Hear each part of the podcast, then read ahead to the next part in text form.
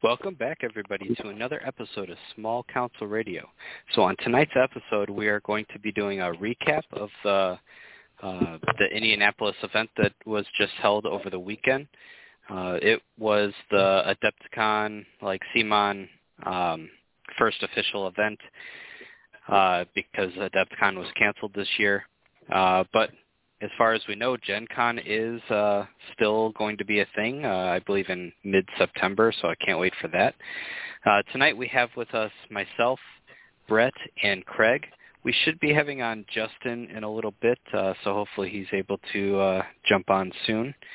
But otherwise, uh, tonight we're just going to kind of be going over the matchups that we had and what we faced and how we did.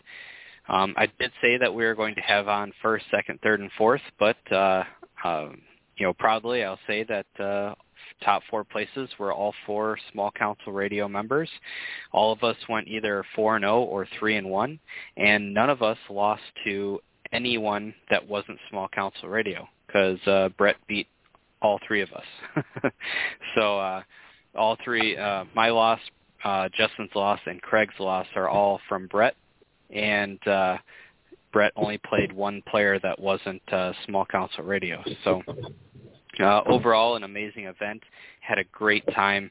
Uh, you know, it was awesome to see a bunch of the people that were able to come out from all over the country. We had someone there from Florida, New York, Ohio, uh, Iowa, Illinois, you know, all over the place. And so it was awesome to kind of meet everyone and kind of swap stories and, you know, kind of see what's going on, been going out with everyone for the last, you know, year or so.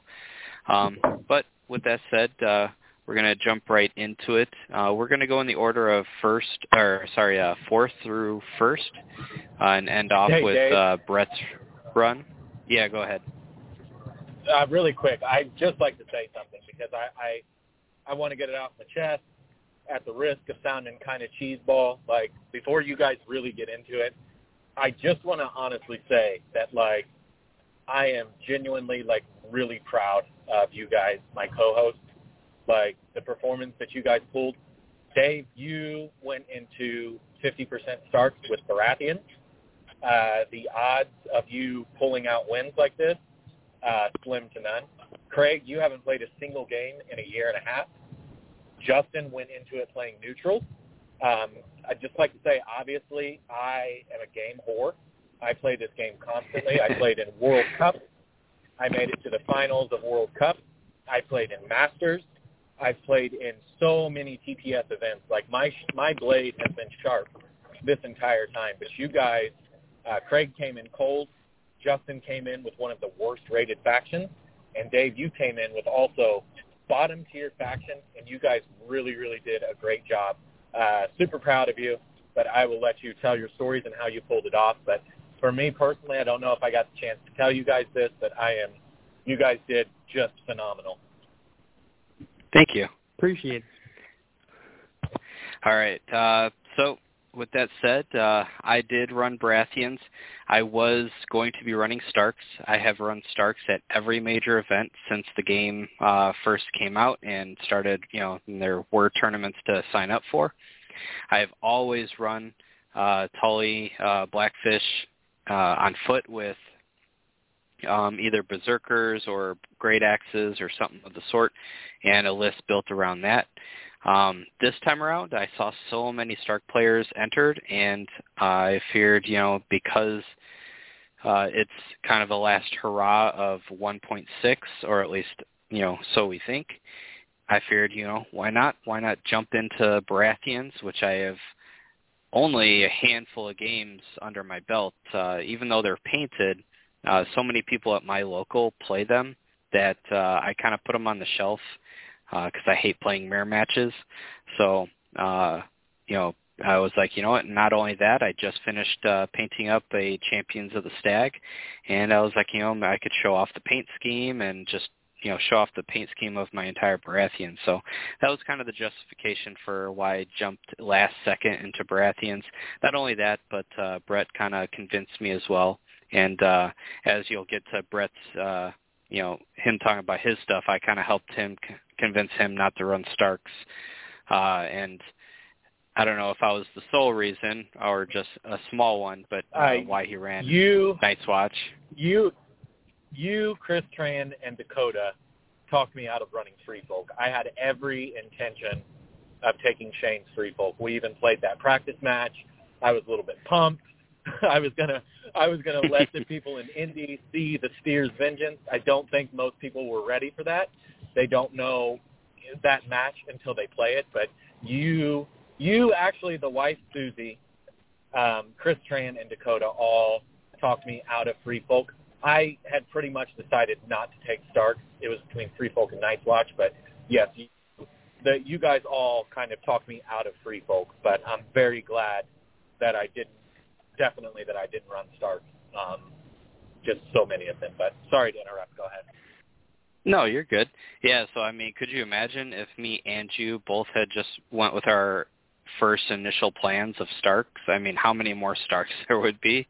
Uh, not only that, It would have been uh, nine, nine to five. Nine to five. yeah, Really, that's just bad.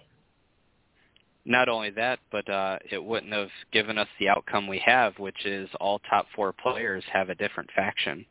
So uh, even though there were so many Starks, only one Stark made it to the top four. Um, so, you know, there's definitely that.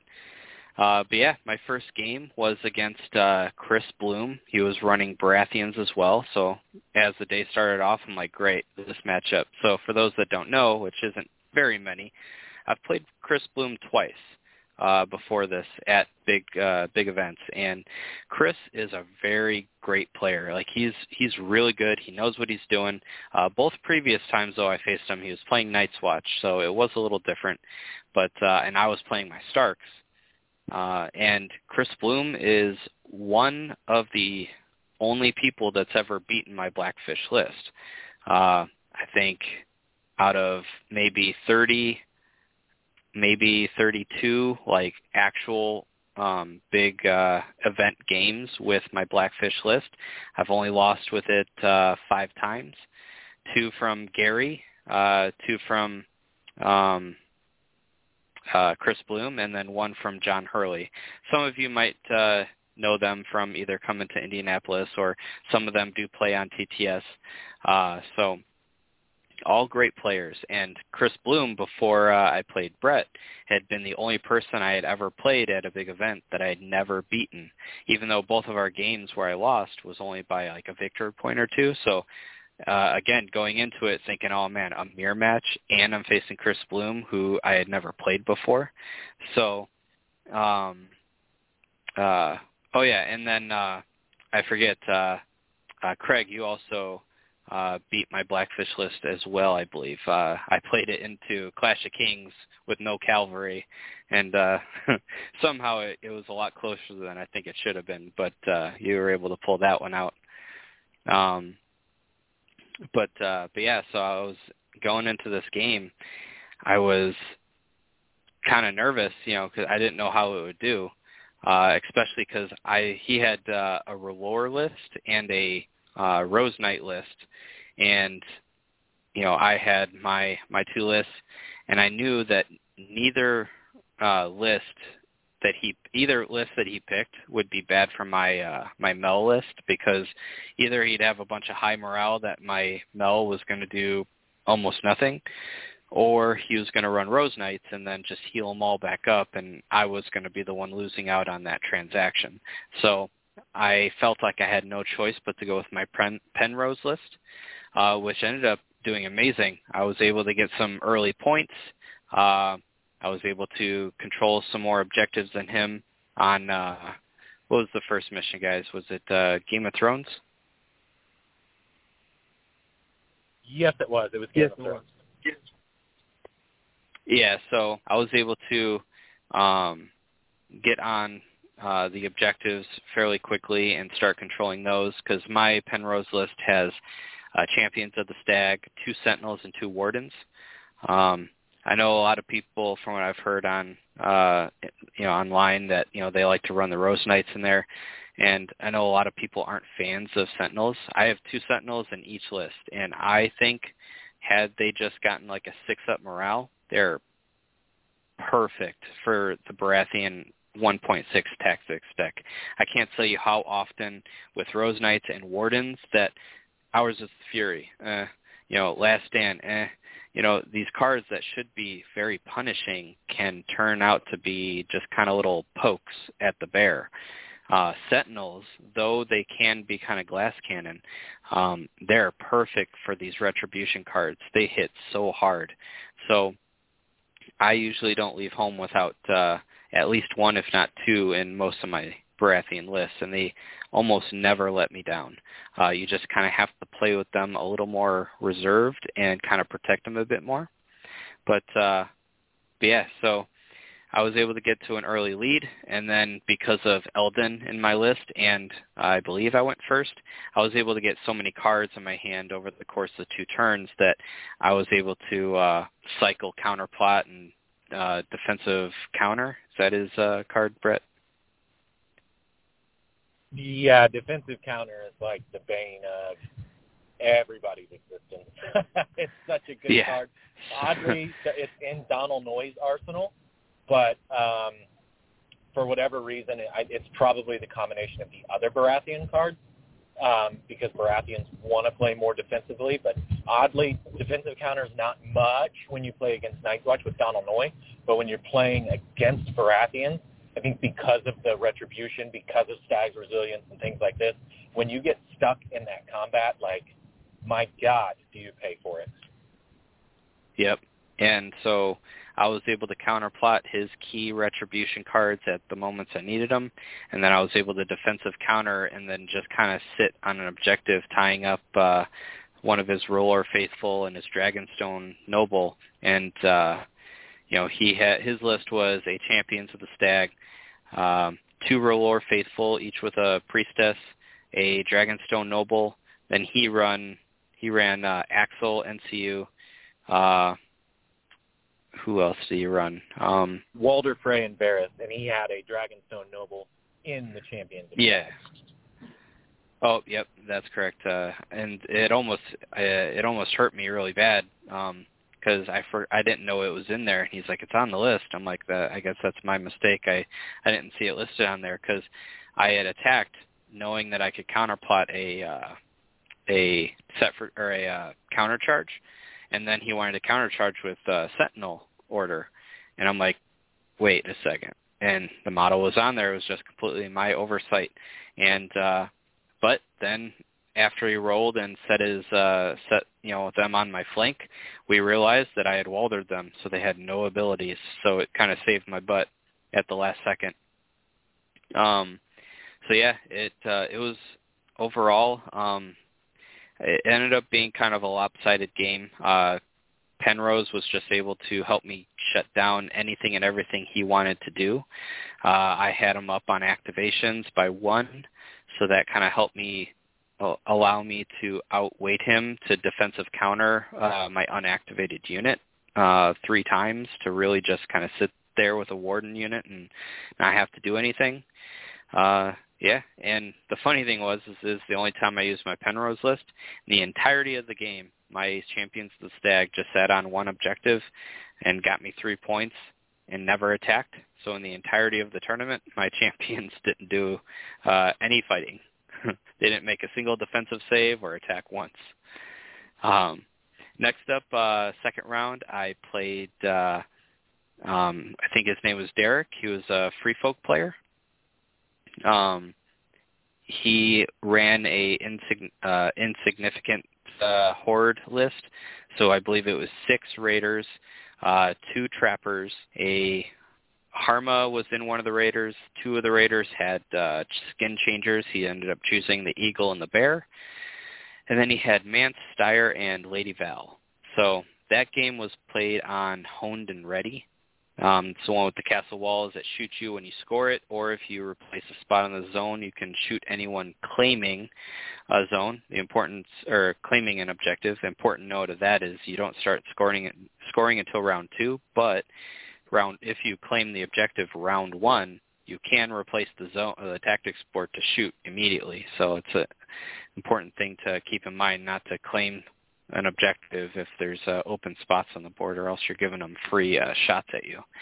Uh, anyways, so I knew I had only one good option that was run my Mel list, um, my uh, Roos Mel Axell combo, and I run it with uh, two Sentinels, two Wardens, and two Cutthroats uh, normally.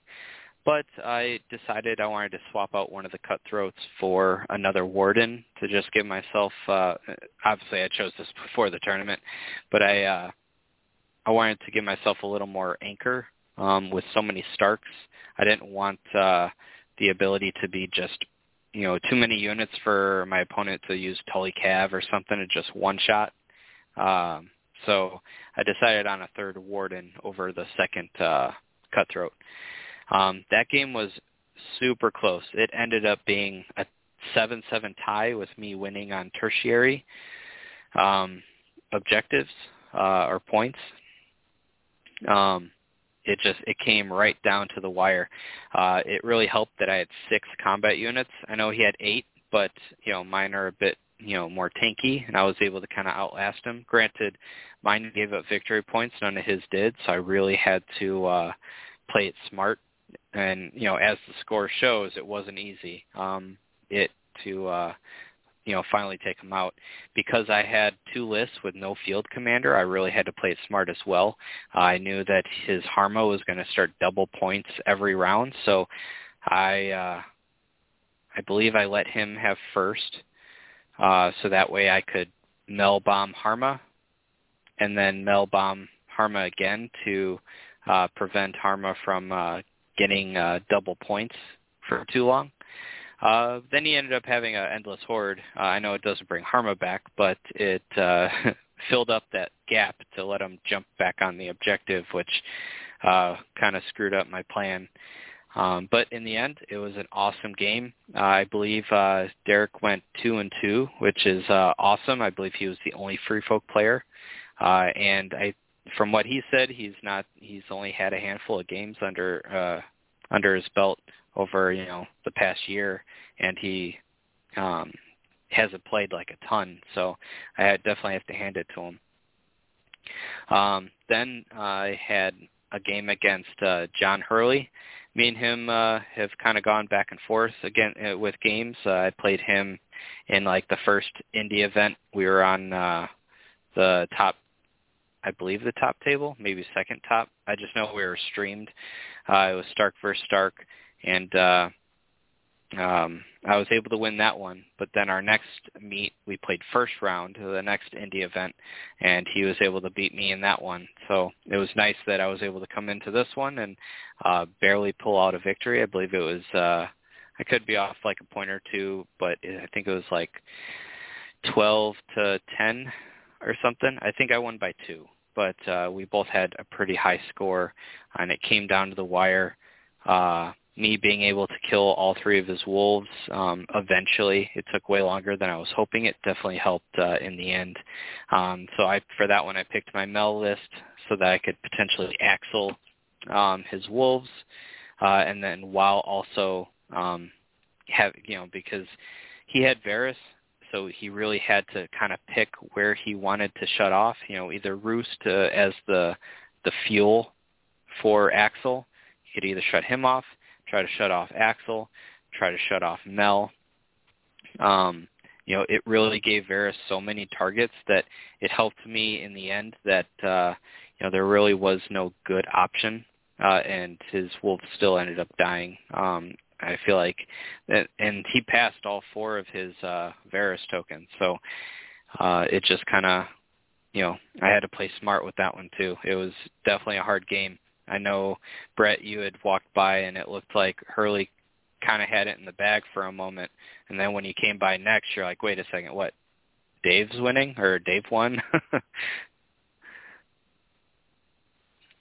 um, yeah, it's so, uh, it definitely. I think it was close. I think I think Hurley had you seven to six, and it was difficult really to judge. Um, you know, I was trying to keep my feelers out on all of the games as much as I could while playing simultaneously, but it looked like you guys had a really good game.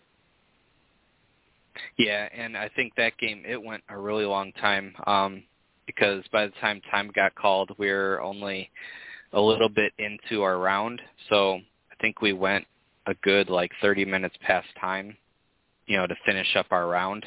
And uh, yeah, it was it was really close. Uh, and I knew as for as soon as I saw it, I you know his list, you know, three wolves is just hard to fight, and I was able to you know because you know my list has six combat units, I was able to kind of give a nice spread across the field so that the wolves couldn't do their shenanigans. They, if you wanted to keep them safe, you had to keep them in the backfield. But if you kept them back there, um, you weren't able to really get them up on the objectives or help, uh, you know, uh, flank charge or anything. Uh, if I forgot to mention that it's uh, the mission we played was Dance of Dragons. Um, so that one, you know, it was it was really back and forth. I think he uh, he started off by jumping on Mel or on the NCU shut off to shut off Mel, and Mel did not go off once. So somehow I was able to win that game, and Mel didn't. Uh, I wasn't able to use Mel's ability once. Um, so it was. Uh, he jumped on that. I then marched my cutthroats. This is round one, um, knowing that I had first uh, action next turn, and then I charged Grey Wind and killed him with the cutthroats and grabbed the objective. But then he was able to do the crazy, you know, shenanigan Stark wombo combo of sudden charge, devastating impact, uh, northern frosty, or some, I don't know, and just obliterated my uh, cutthroats. So um, I thought I had it one up on him, but all of a sudden I I realized I was trading a cutthroat unit for a wolf, and uh, it was I was like, ah, it's going to be one of those games, but somehow I was able to pull it out at the end. So, um, and then last up, I played Brett on the top table. We were both three and zero, oh, um, but because uh, Brett will be going over his uh, soon, um, here I will leave that one uh, and we'll talk about it together uh, when we get to Brett's uh, run through. Um, next up would be Justin, but uh, he's still not uh, on. I'm going to try to get a hold of him. But while we wait for him, uh, we'll jump over to Craig, who took second place. Yeah, so I ran the Starks with Robb as one commander and Howland Reed as the other.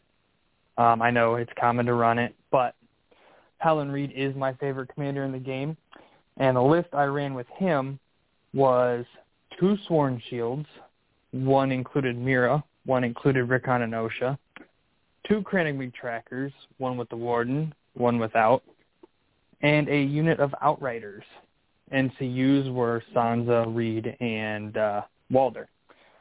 And my theory with the list is that the Sworn Shields will absorb any charge or any big attack that will come their way and the Outriders and uh, Crannogman will then surround the enemy and eliminate them um, with the help of my NCUs shutting off their abilities. So going to the first game, it was Game of Thrones, and I was against a gentleman named Anthony from New York, and he was running Baratheons, Courtney Penrose, with Rose Knights, two units of Rose Knights, I think a unit of Sentinels, um, he had a unit of cutthroats, and I believe a unit of Dragonstone Champions of the Stag, which was it was a rough list. It was really defensive. Um, I was worried about having enough firepower to get through it. Um, but what ended up happening is is uh, I got the objective card that allowed me to draw a card every time I took the objective. So what I would do is put Shaggy on it, and then I would activate him and use his free maneuver off of it, then maneuver back on it. So I had a constant source of cards, which gave me a big advantage. Um, to open the game, I advanced up the middle with the Sworn Shields. Uh, he advanced with the Rose, Rose Knights. Um, he was able to get the uh, Champions of the Stag into the flank, but I had him Howland Reed on him, and then I dropped uh, Cranning Traps to drop a weaken token on him so their attack on my flank did next to nothing. Um, I had Swift Advance in my hand, which, with their rear now exposed to my Crannogman, I was able to double tap them with one unit, then hit them with another. Uh, the other objective I controlled at the time was free maneuver after scoring from it. So then I was able to hit them again in between rounds. Um, unfortunately, I didn't get to kill them between rounds because he passed the panic test. but was able to kill him immediately the next round. And then after that, all I had to do was Walder a unit, surround it, and kill it. Walder a unit, surround it, kill it. Um, it wasn't as easy as I just made it sound, but that's ex- essentially how the game went. It took me a long time to carve through him though, and he scored a lot of points in the process. Ended up being a final score of 12 to 8.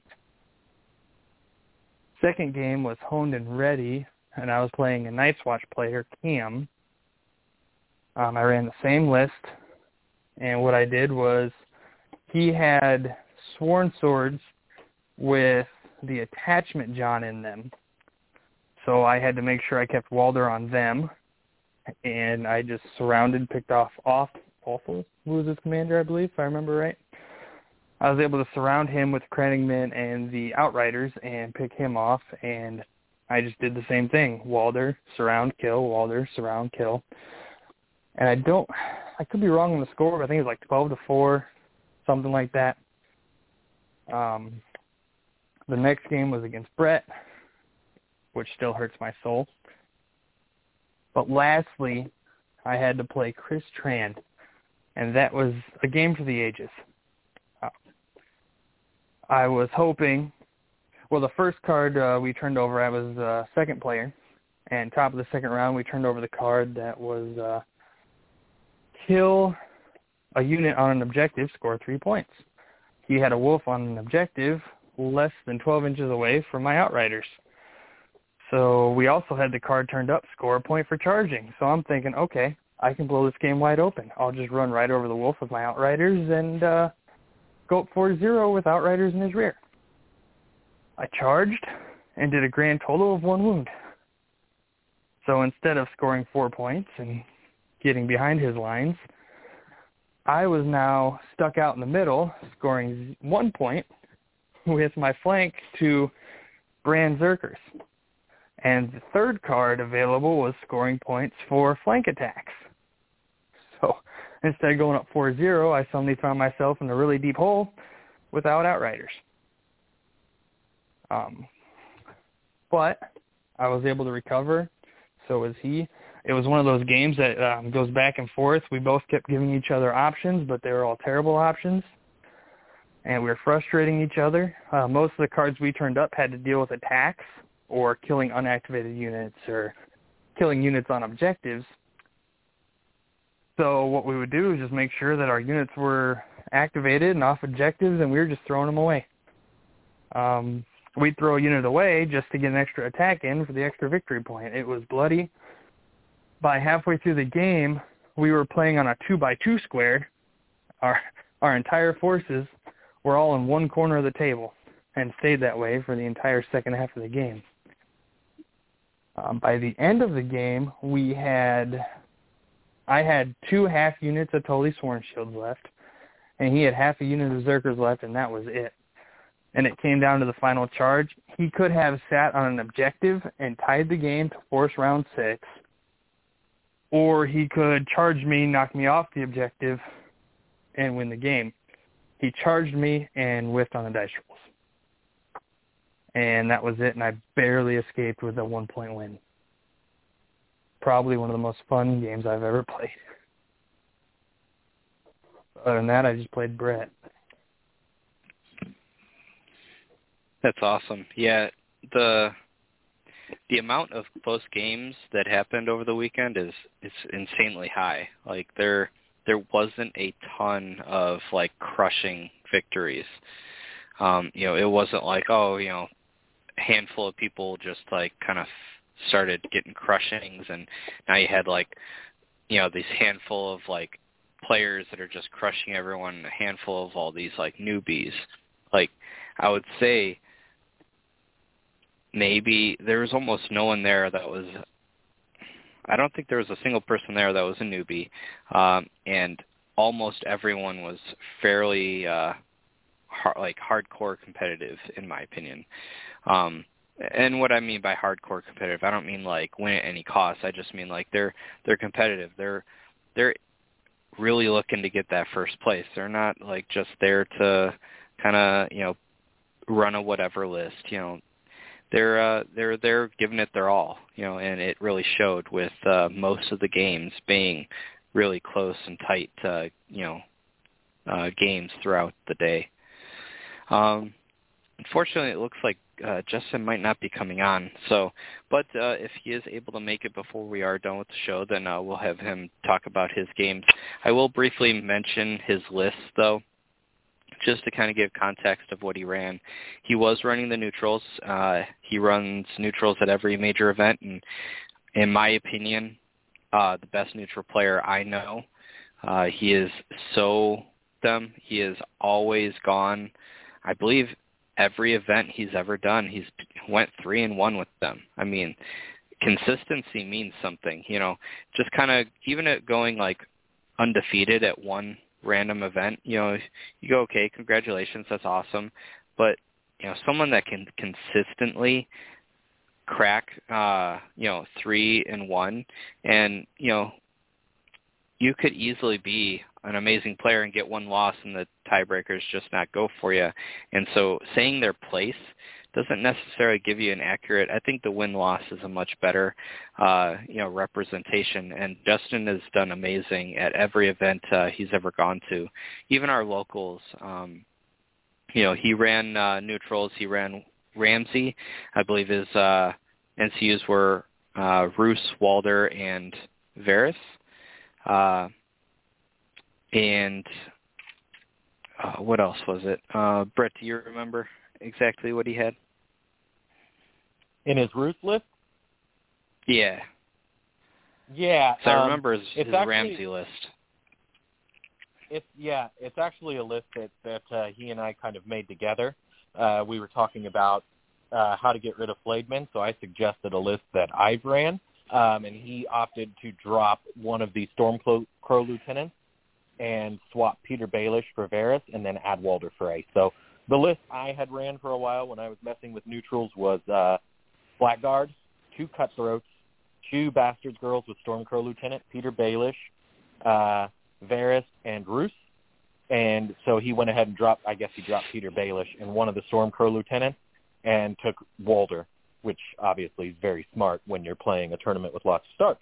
So that's what his list was. Uh, Stormcrow, uh, Bastards Girls with Stormcrow Lieutenant, Bastards Girls, Blackguard, two Cutthroats, Roose, Walder Frey, Varys.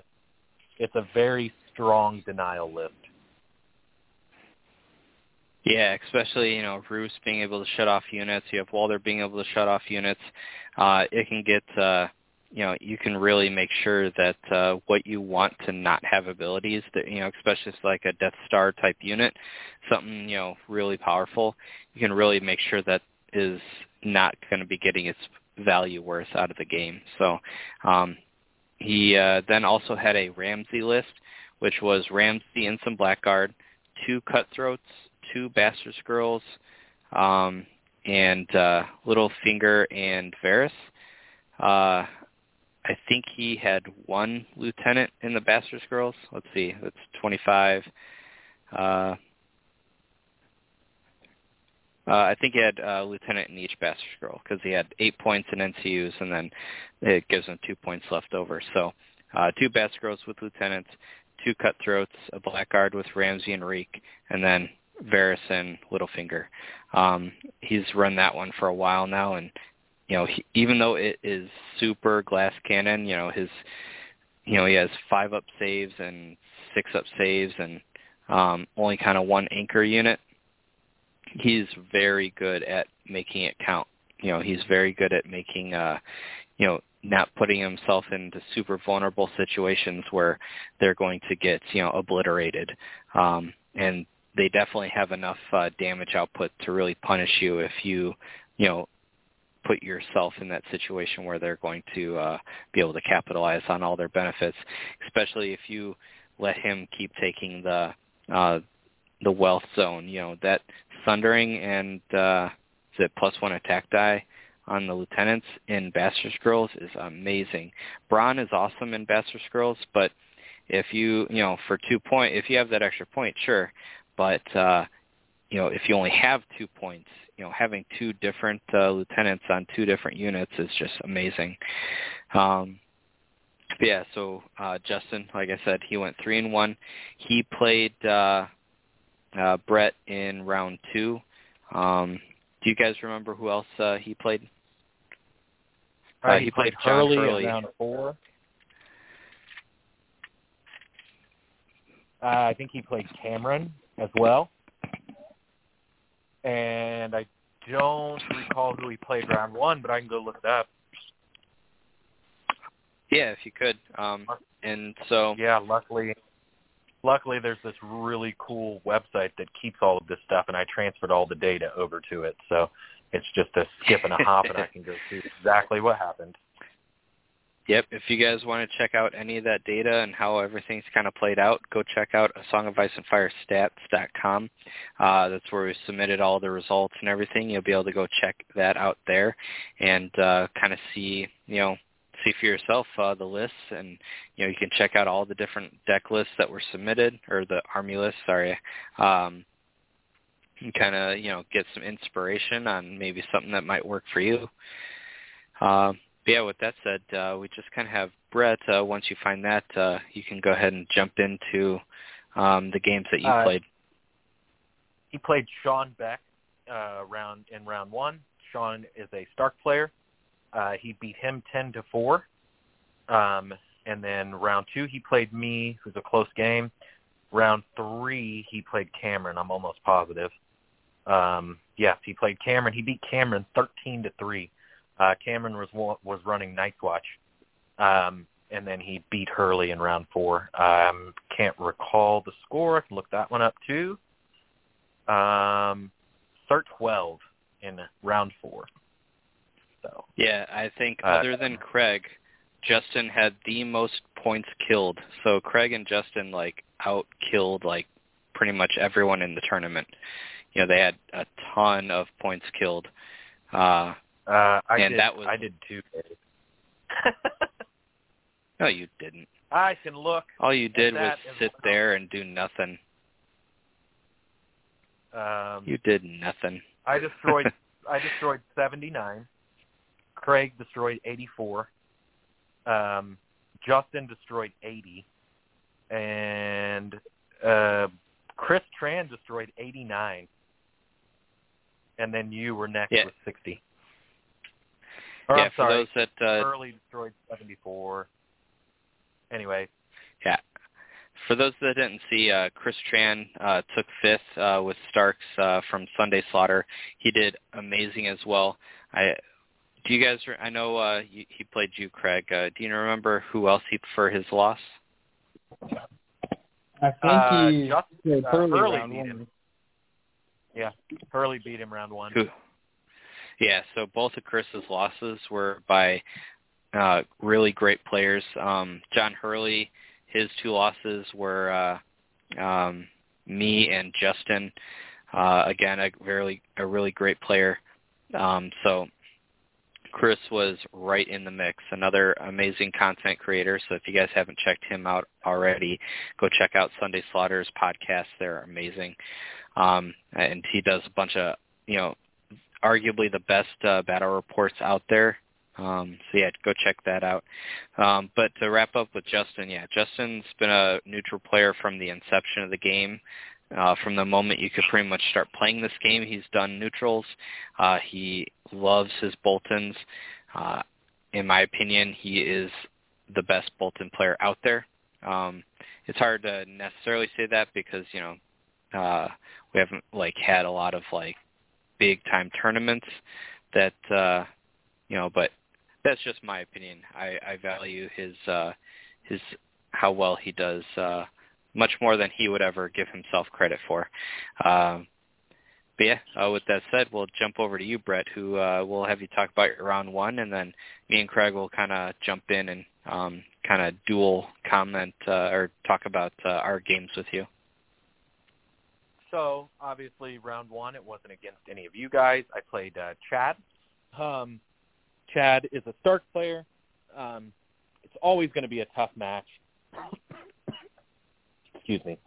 Um, I went into it. It was Game of Thrones, and you know I know Chad. Chad is very, very aggressive player. Uh, recklessly aggressive um, to some extent. But a lot of times, like when you're a when you're a calculated player, like like uh, you know some of us and some of the guys that you play on TTS, like you just kind of come to expect that people just don't take generally don't take high risk plays like a five inch charge. Eh, they're not going to try that. A Chad will try it. you know, like, he's not going to charge in here because if he doesn't one shot this unit, he's going to get flanked. He'll do it. like there's a small chance that he'll one shot you. He'll do it. Uh, so that that's a variable with Chad. I've played a lot of games with him, and uh, yeah, he he always finds a way to put me on the ropes in some of these situations just with some of these high risk plays that he takes. Well, with that in mind, additionally, we set up for Game of Thrones. I rolled a six for the token drop. I rolled a six for the terrain drop. And then I even grabbed a different dice. I was like, there's no way I'm winning this drop because when we set the mission, the shut off NCU and shut off attachment was on Chad's side. I was like, there's no way I'm winning this roll. You're going to shut off Jon and you're going to shut off Walder Frey in round one, and I'm going to have to try to play you without two of my most important pieces in my army. Sure enough, I rolled a one. I should have I should have went back with the dice that rolled two sixes in a row, but I swapped it out from my dice juju. So Chad gets shut off NCU and shut off um, and shut off uh, Jon. So luckily the stake uh, the the field was littered with uh, I placed two stakes. Um, I figured it was going to be really really important playing against Starks. There's something that a lot of players often forget. Um, that it's that stakes are hindering. And even at this event, I had to remind some people that stakes are hindering. You have to roll 2d6 and select the lowest when you charge over stakes. That's in addition to the damage that they do. So I, I really like stakes against Starks because a lot of times you're playing against Stark Sworn Swords. If you force them to attack you over stakes, a lot of times they can't afford to do Stark Fury and that stake damage. So you can really leverage position against them using those stakes to your advantage. So I used a lot of the battlefield positioning um, I used the stakes to my advantage, and I just kind of played a careful game. I wasn't able to, you know, use Walder to dink a dog in round two. I wasn't able to use Walder to shut off some of his scary units. So I really just had to play a, a careful game. And it wasn't really an overly aggressive game. I kind of just um, played the tokens with the conscripts. Uh, that's what conscripts do. And then I put the, the deadly units right in the center like the Sworn Brothers with Jon, the Sworn Brothers, and then the Ranger Trackers. Well, still having Qhorin Halfhand ends up being huge because actually when you put Qhorin on a unit of Sworn Brothers and you have a card like For the Watch in the Night's Watch deck, like a lot of people sleep on just how good For the Watch is as a card. If you're Jon Snow's unit, you can suddenly go up to movement 8 and you can have nine attack dice hitting on twos with critical blows and sundering thanks to Qhorin then at that point you can make these really explosive charges where you re-roll everything that's not a six, and you can end up with 13, 14 hits like I did against him. Just go all in. You're hitting on twos. Re-roll everything that isn't a six. Try to get some extra crits in there. And it's I know people people remember it shall not end until my death because it's such an annoying card. Um, but they kind of they kind of sleep on how good Stand United Brothers and For the Watch are. Like those two cards are amazing. And I ended up having to do I think in almost every game I had to do my little gambit where I do some kind of sacrifice with Ghost to trigger Stand United Brothers. It never fails. I can't get the unit that I want to pass a panic test to heal the other unit. I can't get them attacked. So I have to force a panic test. Well, there's a couple of ways that you can force a morale test. You can do something to to kill Ghost and play It Shall Not End. He auto passes the panic test, trigger Stand United Brothers. The other thing that you can do that I do all the time is I will pull Ghost to where he needs to make to roll a six to make a charge. So I'll make sure that the unit I'm targeting for the charge is 12 inches away, and then I'll measure my angle to make sure when Ghost ends his charge and takes the panic test, he's within 12 inches of the unit I want to heal, and then bam, you just trigger two cards or you trigger Stand United Brothers, and if it's targeting Jon, you heal a four automatically. It's a huge game swing. Um, so I had to use stuff like that to get through Chad. But um, in the end, I was finally able to take over the left flank where I deployed Jon and the Sworn brothers, and I had to use the trackers to tie stuff up, and I had to use Ghost to tie stuff up just to wait him out long enough to score that center objective, long enough to win the game. So that was that game. Next, I played Justin. And honestly, Justin came into the game and he was like, oh, man, Night Watch is like a hard match.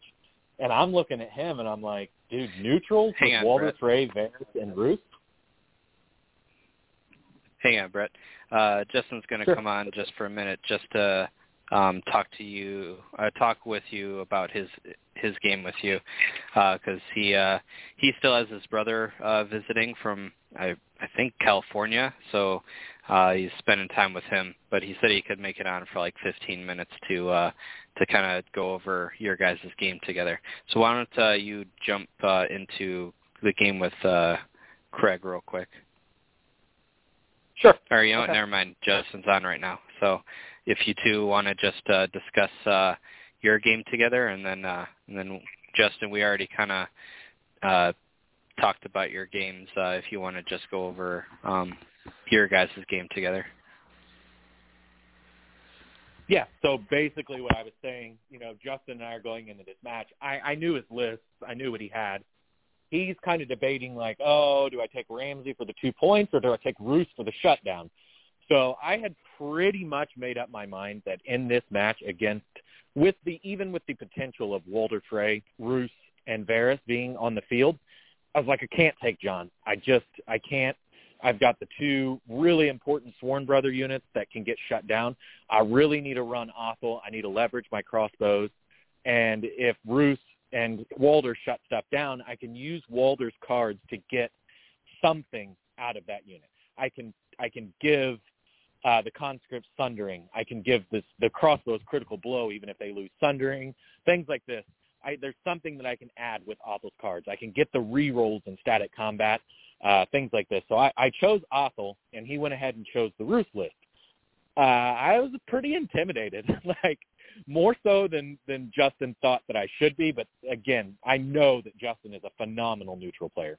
So we start the game, and it was my crossbows and his bastards girls, and we were playing the, you know, I'm 14.2 inches away, so you can't shift and shoot me, I can't shift and shoot you. It's the battle of the bows, right? Who's stepping up and getting shot first? Um, as I recall, I took the risk, put myself out there to get shot first, and Justin knew how dangerous the crossbows are, right? They're they're the most dangerous unit in that awful list. He knows that. The the Lord Snow Sworn brothers are nasty. It's the crossbows that are really going to hurt you. This crazy dude takes bastards that are almost dead, and he's like, well, if I don't one-shot these crossbows, they're going to destroy me. So I'm going to charging volley over these stakes and hope that I one-shot your crossbows. And he did. so I've got like these bastard girls with two wounds, and I know they're still deadly. My crossbows are dead. I've got two units of conscripts standing on outside objectives, and then I've got trackers with a watch marshal and Lord Snow like looking around. They don't have their long range support anymore. So I ended up having to kill Qhorin to freeze the other unit of bastards girls, deal with the weaker unit, and then I was kind of able to swing the game. But he had cutthroats that just did not want to die. And I was horribly afraid of these cutthroats because with the vulnerable token, the vicious, and all of this stuff, I am in one-shot territory. And I had put Lord Snow into the flank, and they didn't die because he played uh, Count Cruelty on them. And I was like, man, I am in big trouble. The to be honest, I got very lucky that the trackers that I had in the center had enough room to retreat an inch away and cover up that token. Because if not for that, we would have had to go another round. And I think Lord Snow was dead because he was going first. The cutthroats were going to wipe the floor with Lord Snow. And then I've got basically two conscripts and uh, ranger trackers that were severely injured to try to win this survive against these cutthroats that are just going ape shit. but it was a really fun game. The score was ten to six, and uh, you know, um, uh, it sounds cliche when you say like, "Oh, the score doesn't really tell the whole story," but that's that's really the case in this game. Like, he had some bad luck with his cutthroats getting killed by arrows. Um, and it was it was a much tighter game than you think. He was on the verge of those cutthroats just going ham and wiping my army out. So, uh, what what do you think about it, Justin? I think you give me a lot more credit than what was happening. He doesn't mention the times where I swung at him and it did nothing uh, with like full cutthroats, and he didn't mention even after I shut off Lord Snow, he still had ten dice swinging with crit blows because he just got it back. It was great. no, it was it was close. Um, I like I knew my bastard girls were dead, like Brett said, and there was nothing I could really do to change that. So I was like, you know what? They're gonna die anyways. I'm going hard, and it worked. so I was pretty ha- happy about that. But no, I mean, definitely a way better player than I am. So uh, like I was I was super nervous going in. Uh, I tried definitely like that game and my last game are like the two hardest games I think I've ever played. I put like everything into it to win. Um, but yeah, I think the conscripts being able to sit on those objectives while healing, even with like multiple shots a turn, was like that. That that's a really good mission for conscripts. Obviously, for that reason, they just sit there. My poor guys can stay on objectives to save their life, even with Brett just completely ignoring them. Poor little dudes. yeah, um, I don't think I made a single attack against those cutthroats in the corner. No, you didn't. They just, you didn't. They just got the walls, did all the work for me. yep.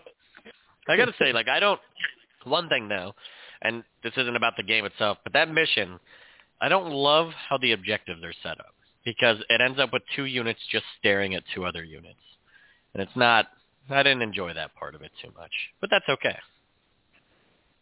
Yeah, I, to be honest, Honed and Ready is to me, it's like it's a better Game of Thrones because it encourages some some more fighting. The objectives are a little bit closer, so you do have the option to go in. What I was actually really afraid of was that you were going to shift the blackguard up just right to the edge of the token to where they st- still scored.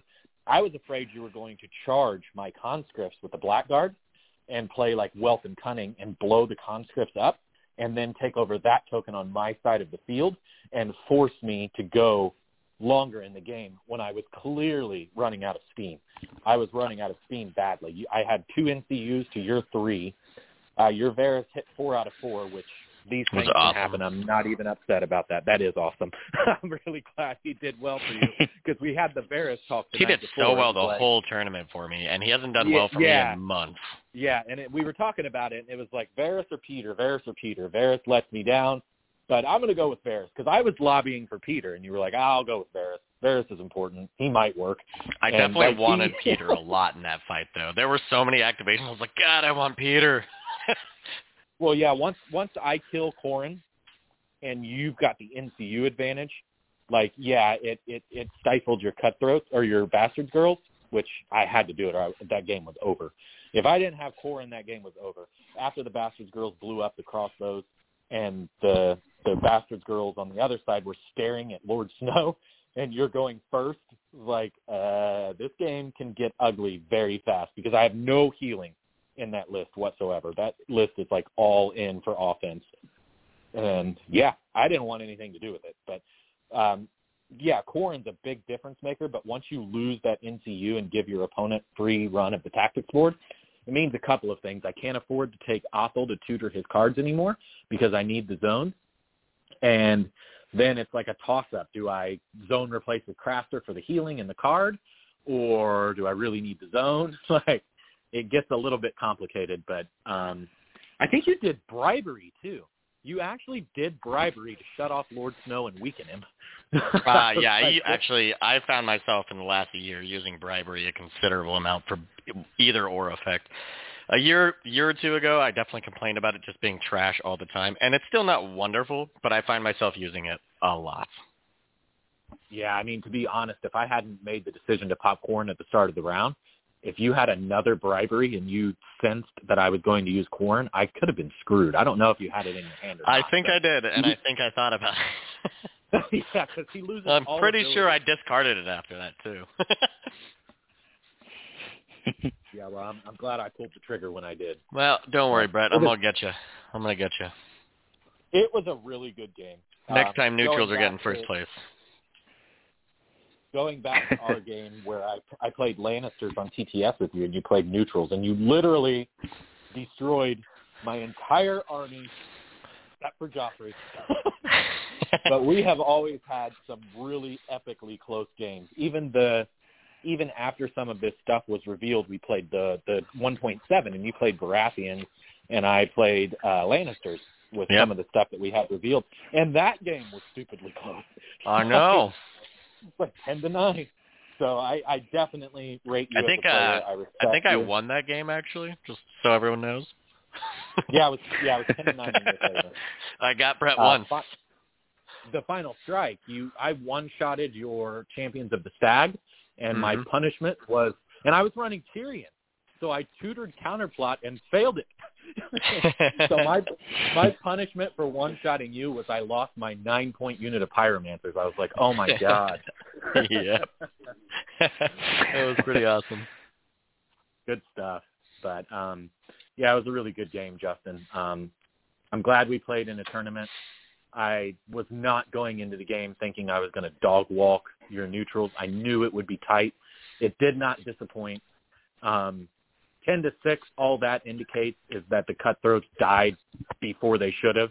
Could have easily been 10 to 8.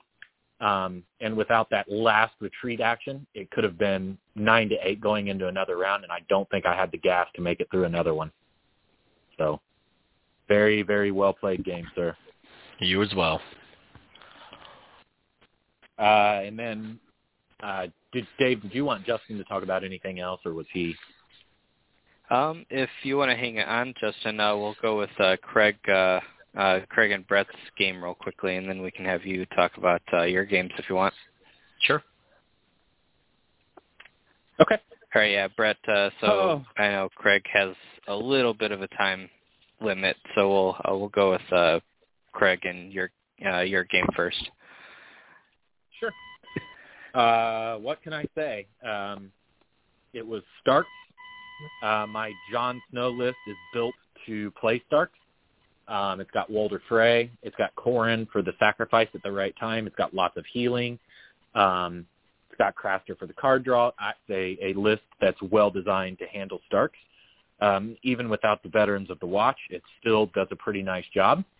Um, Craig, uh, how to describe Craig? Craig is not your traditional Stark player. Craig does not play Starks the way most people play Starks. Craig does weird stuff, but it works out really well. Like Craig always has a plan, and he did like this dog battery on the left side of the field, and Taught him It was everything total I bait. know. it was a total total bait. I knew it was total bait, but I had to do it. Um, I figured he and I would be fighting for the NCU objective, but he totally baited Jon Snow into that side of the field to barrage him with arrows and the dogs. it was so close to working. Like I think he had Jon down to four wounds at the end of the round, and it was like just a failed panic test away from the game literally being over in round two. Um, I ate an arrow volley. I took like six wounds, and then he shaggy dogged. I think the arrow volley did four, and then he shaggy dogged, and he played devastating impact with the horses, and did two wounds there, two hits. I failed both. So all of a sudden, Jon's like looking around. He's got one rank left, holding on to this token for dear life. And I was like, uh, okay, if he Sansa's and sends Summer in with skin changing, there's a very good chance I'm dead. Um, he chose not to do that. He saved Sansa for later, which proved to be really, really clutch for him. Um, but at the end of the day, I did a gambit where I sent my I played Watcher on the Wall just to march conscripts up to attempt to steal the token from Robb and hold on to it. Uh, he had tactical regroup. he was not he was not having it. I was like, I'll charge Robb, and maybe I'll keep him from the token for a round or so. And sure, he'll attack me statically, but um, shouldn't do too much damage. Nope, tactical regroup, heal D3, get vulnerable, get charged, get wrecked. like, just so bad. Um, and then at the end of it, it came down to Um, I had two sworn brothers on one side defending Jon. Uh, Ranger trackers didn't really know what to do because they were scared of Bran and Hodor, and uh, um, the Tully Cav were like in the middle of the field unchecked. So I had to Qhorin the Tully Cav.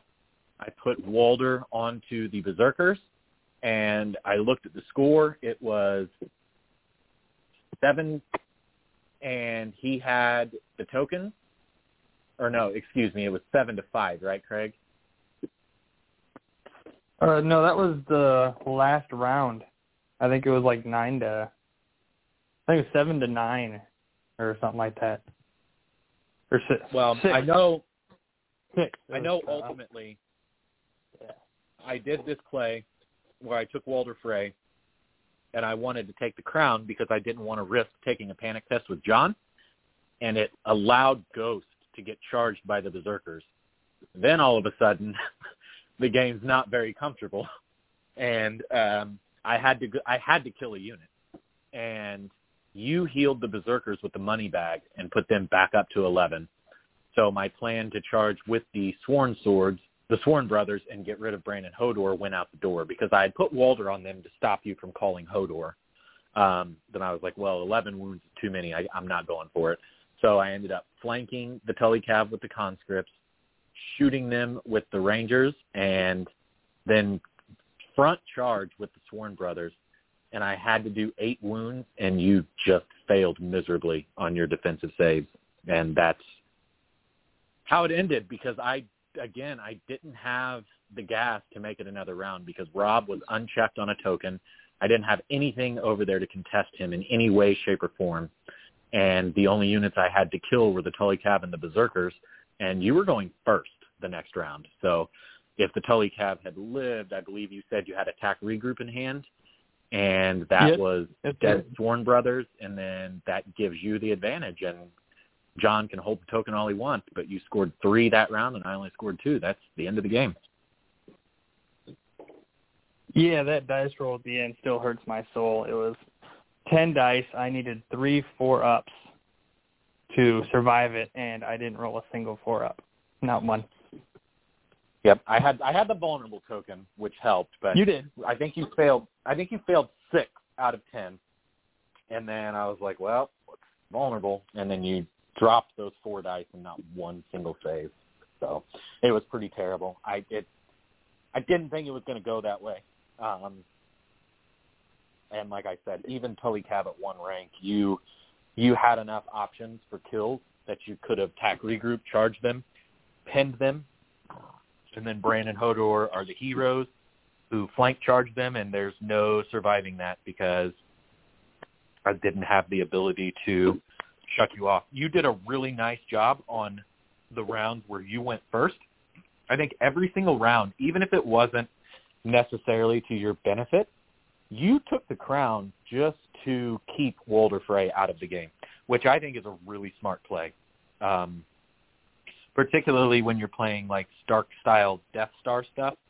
Um, getting Walder Frey out of the equation is huge. So my Walder Frey literally only works for two rounds. And the worst part about it is Robb, or not Robb, Jon passed every single one of those panic tests. Every single one. If he fails one of those, that's all I needed to get him to drop the token. I think Yep. he passed like eight throughout the game, and a couple of them Uh, with, vicious. Yep, something like that. I, I I had my happy trees. I had my happy tree to help me out, but uh still, Right. uh, mathematically, you know, you take that many panic tests, even at a five plus, you'd like to think one would be a fail, and that's yeah, like you said, that's really all you needed was for him to drop the token, you to get Varys back, because that was the huge thing. Your Varys did nothing the entire game, not one single order, because I Right. I used for the watch to go pick that token up. Yep. And well, and that's what saved you too. I was gonna snag it with the dog before you could even get to it, but hindsight's twenty twenty. Yeah, that Yeah, my- we, my I was talking. My whole plan was to bait Jon into that, and then either beat him to the token or hit him with so many panic tests from the bows, and you waste so many units protecting him that you would drop the token or waste your activations and allow me to win on the rest of the table, which is ultimately what happened. But it wasn't enough points. It was too little, too late. I needed you to fail one more panic test. It just didn't happen. So, like I said, you you have a different approach to the game, um, myself included. Um, yeah, it, it's not just me though. It's it's myself and a lot of these uh, guys who play on on I call it the worldwide meta, the TTS meta, where you can play anybody in the world. Just the the dogs serve as just like an activation battery, but not Craig's dogs. Craig's dogs. Craig's dogs are going in and getting their getting their licks in. Um, that play with Shaggydog was huge. Um, it nearly, like I said, it nearly literally won you the game because I rolled a three on that panic D three, and if I, I think I rolled exactly a seven, which is what I needed to pass, but yep. one one dice change there, and that's Jon dead, and there is no, there is zero recovering from that. There is absolutely no way that I can win that game. You blew up the conscripts on the right side of the field. I would have had to really put the trackers in a spot to try to get rid of Jon, but you had Tully Cav babysitting. Like there was just no forgiveness for me with those panic tests, and uh, that this day the dice were on my side. Um, we will meet again. I'm confident of it, and uh, I think you're I think you're going to get me next time. I hope so. It was a hell of a game. They've been they've been close games. Uh, the game before that at the um, Gen Con event, uh, you were, I mean, it was two protection of the fathers that I had in my hands in a row. That's how close that game was to being blown apart. Um, just having those cards in the hand at the right time. So you and I have had two epic games, sir, and I cannot wait for the next one. Agreed. It'll so Justin, uh, uh, since you've already talked uh, about the the one with Brett, uh, why don't you just uh, give us a quick rundown of your other three matches that you had that day? Sure. Uh, so I happen to have played two Starks and two Night's Watch. Who would have guessed half Starks? That never happens. Um, so first game, I don't know his last name. I'm sorry if you're listening, Sean, um, but I'm sure Beck. Brett knows his last name. What Sean Beck. Sean Beck. I've played him before at the last tournament I went to. Awesome opponent. Love playing. Um, so he's a Stark player, and that game, I definitely thought I was going to lose until about round two. Uh, many neutral games feel like that now that I think about it. Um, I never, I think, drew calculated cruelty until the end. My last two cards were wealth and cunning. I was not getting my cards, and I was, I was drawing them. I was drawing a ton of cards, a lot of mail spots. I played Roose that game, obviously by the calculated cruelty statement. Um, and I think the highlight of the game though was definitely on like the second activation that I had. I played a Flayed Man Has No Secrets, and this dude had all three Rodrik Commander cards in his hand. It was awful. I was like, oh no. uh, but luckily, at the last tournament I went to, like a couple weeks ago, our local, uh, I got totally uh, martial superiority with Bastard Girls and realized how just ungodly devastating it is for them. So in my head, uh, it was no choice. I, I got rid of martial superiority like it was going out of style. I'm not about to shoot two shots and waste an entire activation on Bastard Girls. No thanks. That's a complete waste of my time. Um, so that did allow me to get up into Rodrik's face. However, I think the deciding factor was he went he uh, did the risky thing that a lot of people do with berserkers, and it works about half the time. Uh, and he charged in a little bit ahead of his line, uh, hoping to do some some massive damage. But I did happen to have worth the reward and wealth and cunning in my hand, um, and those those minimize the damage to a fairly insignificant level, and then I got a nice sweet. Uh, I think it was a, a rear charge on the berserkers with bastard girls, so uh, I destroyed them very quickly, and then from there I was just able to to keep the momentum going, and that helped me out a lot. Second game, I already talked about. I won against Brett. Third game. Third game was against my man Cam. Uh, he's a local Indy guy, super super cool guy. Uh, always love playing Cam. He played Night's Watch. The highlight of that game, I'm not really sure highlight's the right word, but uh, I killed Ghost with cruel methods and blades are sharp. I barely got it. I had to play both cards and barely killed Ghost. How ridiculous is that? You know how he died? Token. I rolled him. Uh, he rolled a six into a one. He didn't even die to the damage. Ten attacks hitting on twos with cutthroats. Vulnerable You know token at all. You know what that sounds like? That What? sounds like Cameron. Cameron using Shane's dice. That's It like, sounds like awful, It's not even. or not awful. It's not but even that uncommon. What dice was he rolling? Uh, the ones that Chris Tran gave him. Oh, so those dice were busted. Those dice were busted. well, so I sat there for a while debating. Like I had both cruel methods, blades are sharp, and I had panic tokens on everybody because I drew both um sadistic games and I uh cycled from my graveyard back. So I had three uh sadistic games that I used that round. And so the first one he took the hits, you know, whatever. Uh, or no, no. Yeah, first one he took the hits and then the other two because I put a vulnerable token on Ghost, he started just taking the panic tokens. So I had panic tokens on every single unit, and I'm like, I don't want to waste Blades or Sharp on a freaking dog. This is the dumbest thing ever, especially with Cruel Methods because I'm re-rolling. like this is ridiculous, and I had to, and he died to a panic test. If he wouldn't have died, I don't think I could have won that game. Uh, I needed my my bastard because he was engaged with bastard girls and cutthroats, I think. So I needed them unengaged to start killing things. But damn was the MVP that stupid Marshall and those trackers. That dude just pumps out so many shots. If I didn't have the forest, weirdly enough, for once in my life, like actually giving me cover, so the minus one continuously against him, I think I would have lost so much. It was it was awful. I did decide to go with Ramsay though, which is the one game I played Ramsay with, questioning it because weirdly enough, that was only a seven activation list with only two NCUs. Yeah, that's right. Suck at three NCU meta. I don't give a shit. Uh, you are speaking. That is heresy. nope. I won with two NCUs. Ha ha ha. Europe. I'm kidding. I'm kidding.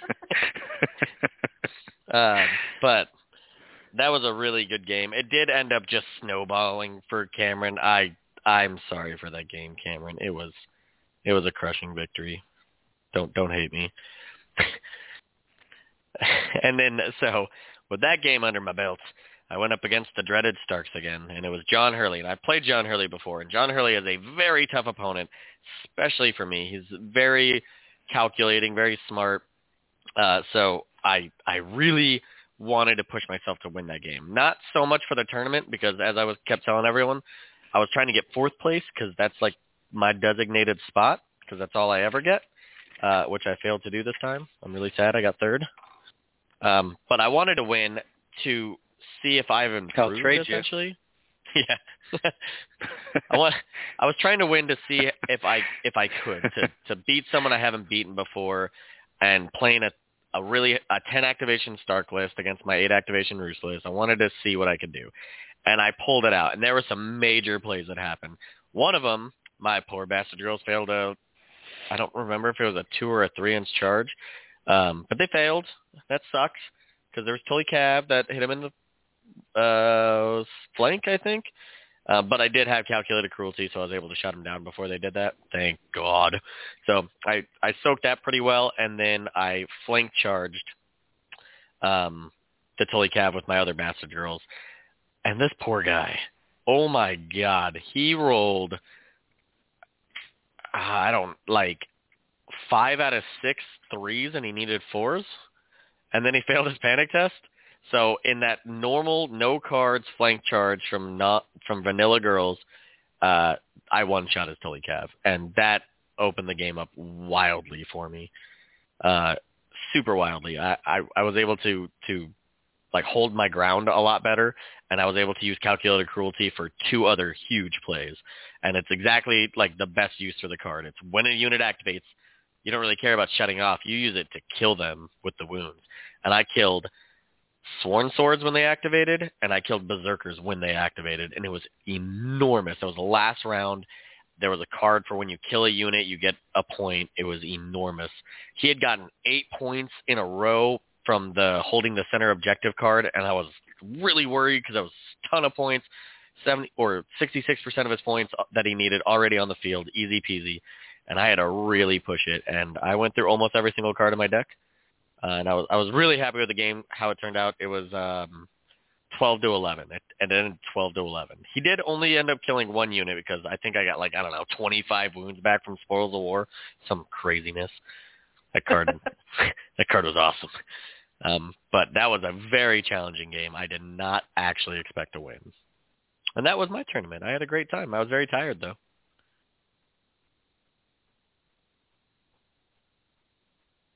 Well, you weren't on That's at awesome. the beginning of the show. Um, I'll just repeat what I said, just except for the part about you.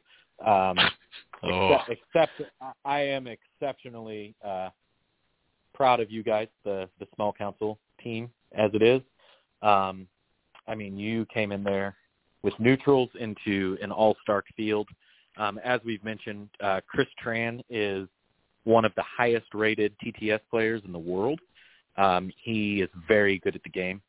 Um, he was there. Um, John Hurley has proven that he can play with the best players. There were not easy games at this event, and you did such a good job uh, sticking to the neutrals as always and making ends meet. You got to stick to to loyalty. I'll always play neutrals in tournaments. Don't worry, everybody. Someone's got to win with them. Yeah, that's Well- awesome. I mean, only one neutral player, one free folk player. Got to give it up to you know the factions that aren't uh well, especially neutrals. You know, free folk are you know you see them all the time on TTS, but neutrals, TTS or in person, you don't really see them almost ever. And that's like throughout the entirety of you know the life of this game.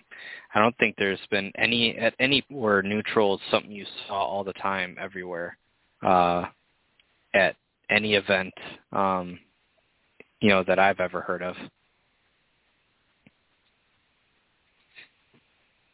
But uh, yeah, with that said, um, Brett, if you want to go ahead and talk about uh, your last game. My last game, Dave. I am.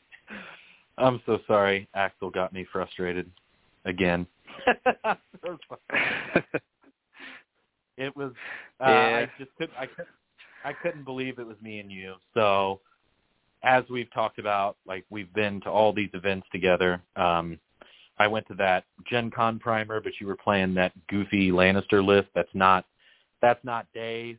I still don't. It still doesn't count, Dave, until we play real deal. You're bringing your Starks, and you are just gunning for it. Hopefully at Gen Con, you'll bring the the real deal, and and uh, we'll meet.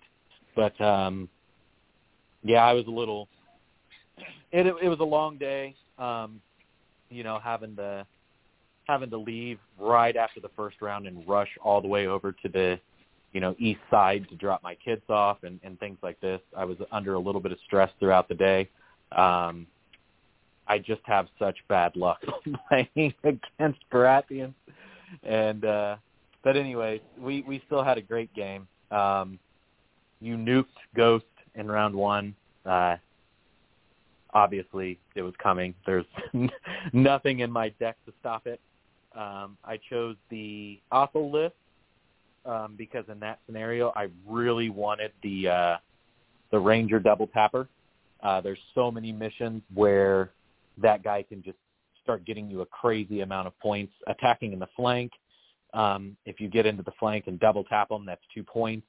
Um, having them as the option for passing on actions to score two points, uh, getting into your opponent's backfield.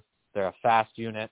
Uh, their speed came in handy when I needed to cover a token that I was exactly 18 inches away from. just things like this, I just really felt like I needed to use the Obelisk, uh, killing enemies before they activate. You know, the crossbows with critical blows and rerolls can make it happen. But more importantly, you know, playing against Baratheons, I don't want to be engaged with you. If I can avoid it, I don't want to be engaged at all. Uh, the ranger trackers can retreat, which I want to do anyway, and they can shoot you on the way out. So that's a win. Um, just so many reasons I really liked the Othell list in that matchup. Um, so I went with Othell, obviously, and you went with the Roose Axell and you put me in such a bad spot because that damn pass in action with NCU to score points was active the entire game, and Melisandre just gets to ping me and ping me and ping me, and she doesn't even need to go onto the board, but you put me in a spot where I was having to activate to heal the crossbows because they were just getting bombed.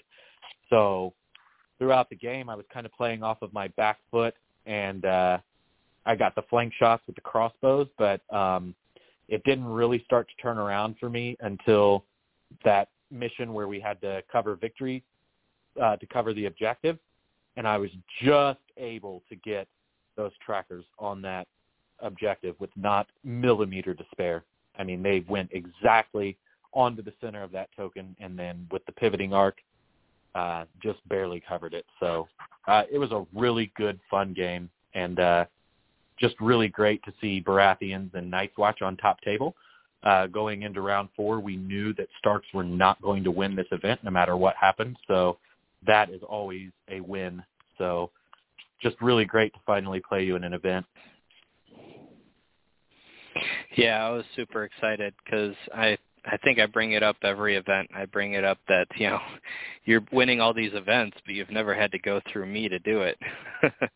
so, you know, we finally uh crossed paths, and you know, of course, you know, epically at the top table um last round, so we're both undefeated. Uh And uh yeah, it it did kind of suck. I felt like I did have the upper upper hand with uh the list that I was, you know, the list that I took versus either list that you could have taken. Uh, so I felt kind of bad because uh, with your frustration, it's the same frustration I've had. It's the same frustration I'm sure almost everyone's had, uh, and I, you know, don't blame you. Uh, but in the end, it definitely uh, it worked out. Uh, you know, uh, Axell was able to do his job with you know getting rid of the wolf, but Mel uh, was not able to uh, kill a single unit. Uh, she brought the crossbows down to like one model, I think like twice. Brought them down to last rank multiple times. And that was a result of Moneybags and Crafter, and then on those very, very key panic tests um, even though I did fail them, um, I rolled a one for the when I was down to six wounds. I rolled a one both times, just barely hanging on with those guys. Yeah, and uh, what else was it? Another huge misplay I had uh, was the attack in the rear or uh, flank card. I did not realize it worked for ranged attacks, uh, which kind of, you know, that's my bad. I uh, have not played with the old mission deck in a long time. Ever since they released the missions and the cards uh, in that holiday update, I've been nonstop playing the new stuff. And so when that card, you know, got drawn, I was like, okay. And knowing that there's no uh, points for killing units, uh, with you know unless you have that one card out uh, I was that's when I charged you. What did I need a five to charge your yep. ranger trackers? And I was like, you know what? Yep. Why not? Because if I can uh, engage them and keep them stuck and away from my other stuff, you know, in worst case I fail and then he kills me, I don't even give up a victory point. I know it was kind of a, a risky play because it's not as simple as that. You know, I'd lose in a unit, you know, and he could be a little more offensive. But uh, I was like, but if I can, I can really, you know, if I can take out a rank, that can really limit the usefulness of his, you know, of your of your double tap. And uh, I was what one wound away from taking away uh, a whole rank. Yep. So yeah, it. Yep, you charged uh, in. Uh, I can't remember if I played Shield on them. I think you. If you, I, I I know I didn't play Shield. You hit seven, and I blocked two. Yep, and uh, and then you failed your panic, but you only lost I think two or three or something. Yeah, I think three. You lost no, you lost three from the from the attack and then two from the panic. It was five wounds total. I didn't go in there expecting to kill the unit, but I was really hoping to just take out a rank. Um, but yeah, it uh, like I said, my big misplay was doing that and then re- forgetting that you got points for shooting my flank with ranged attacks because I think uh, you got two points just for that because you shot them twice in the flank um, with the crossbows, uh, getting you two points there. Um, so I think that could have made a big difference had I just chose to uh, retreat with them, or not necessarily retreat, but you know move back and kind of make you come even further to me. Uh, that would have been two less points. Um, and then not only that, I, you know, I like you said that one mission to pass on um, NCUs. I knew I could if I just played it more safe, I could bide my time and then just win out that way. Um, you know, I know you had as many NCUs as I did, but you, I saw when I saw you activate one of them, uh, start of round two, I knew that I'd at least be up by one point if I just kept passing with every single one of them. But then, uh, as um, you had mentioned before, uh, that Mel um, you know doing damage to your units, you you had to activate at least one of your guys to take the the wealth to heal back up. Otherwise, they definitely would have been a dead uh, crossbow unit. Yep, and I honestly I really didn't want to lose that unit.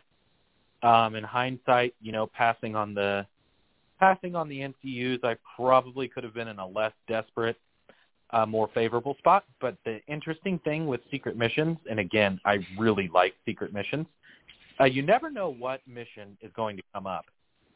So um, I wasn't really too sure that I didn't need crossbows in case I had to table you. Yeah, and for those wondering why the NCU one stayed out for so long was uh, Brett went first, and he drew uh, at the end of the round. He drew the card, and you have to replace. And the card he drew was the NCU one.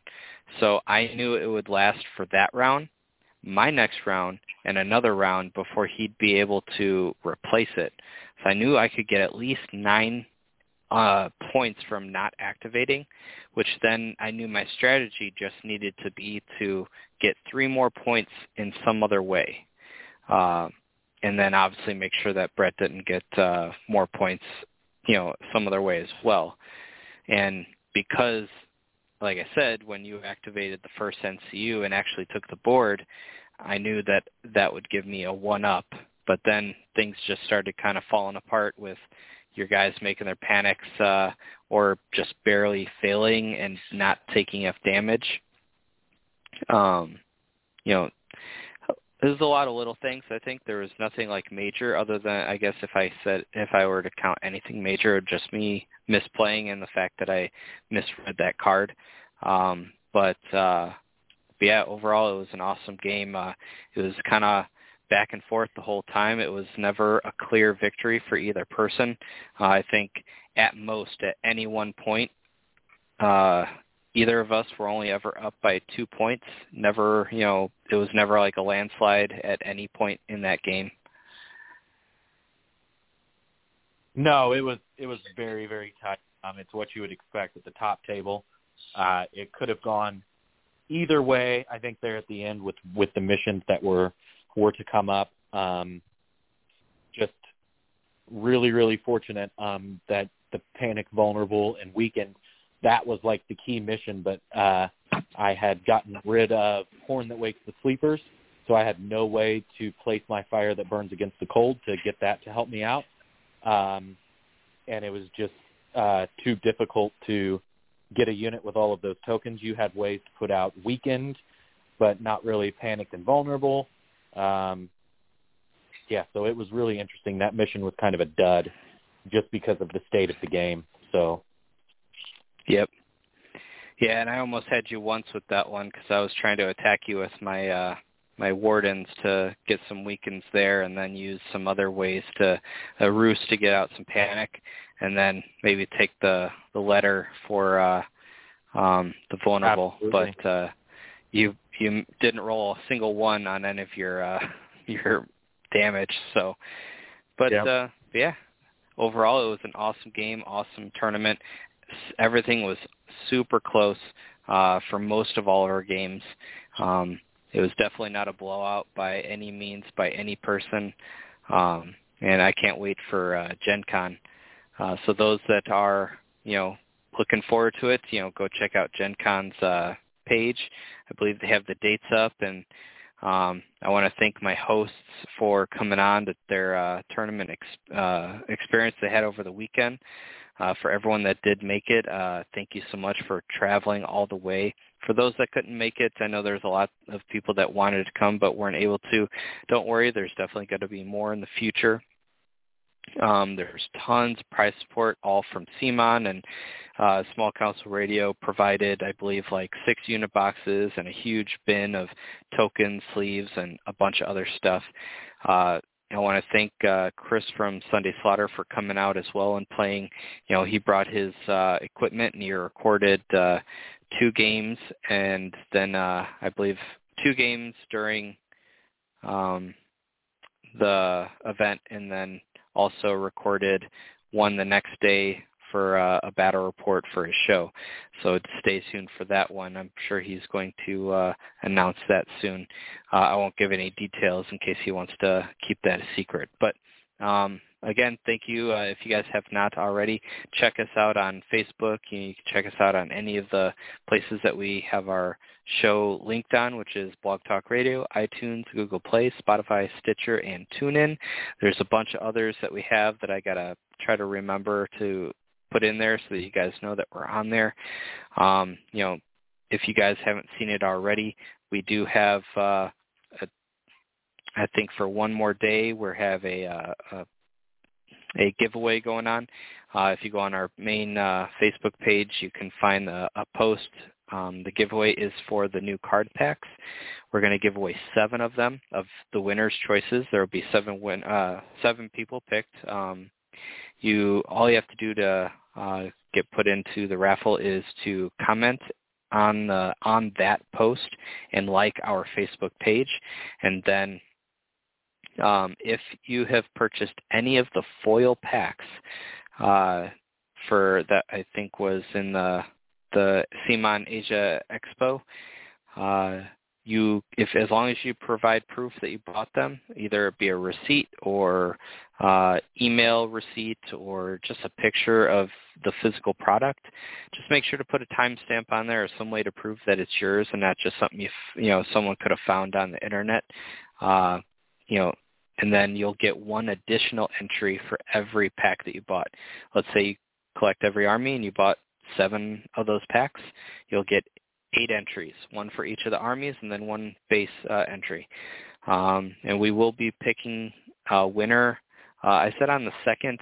Uh, it will just depend how things kind of play out. Um, if I'm free that day, I'm really uh, busy this week, but uh, uh, I will pick it uh, soon, if not the second, maybe a day or two after that. Uh, and I actually plan to write out everyone's name on a raffle ticket, throw it into one big bin, and then uh, randomly select all the, the winners like that rather than try to do some random algorithm on uh, online. So definitely try to share that out uh, the best you can. Um, thank you all for listening in. This is the Small Council Radio, and it is dismissed.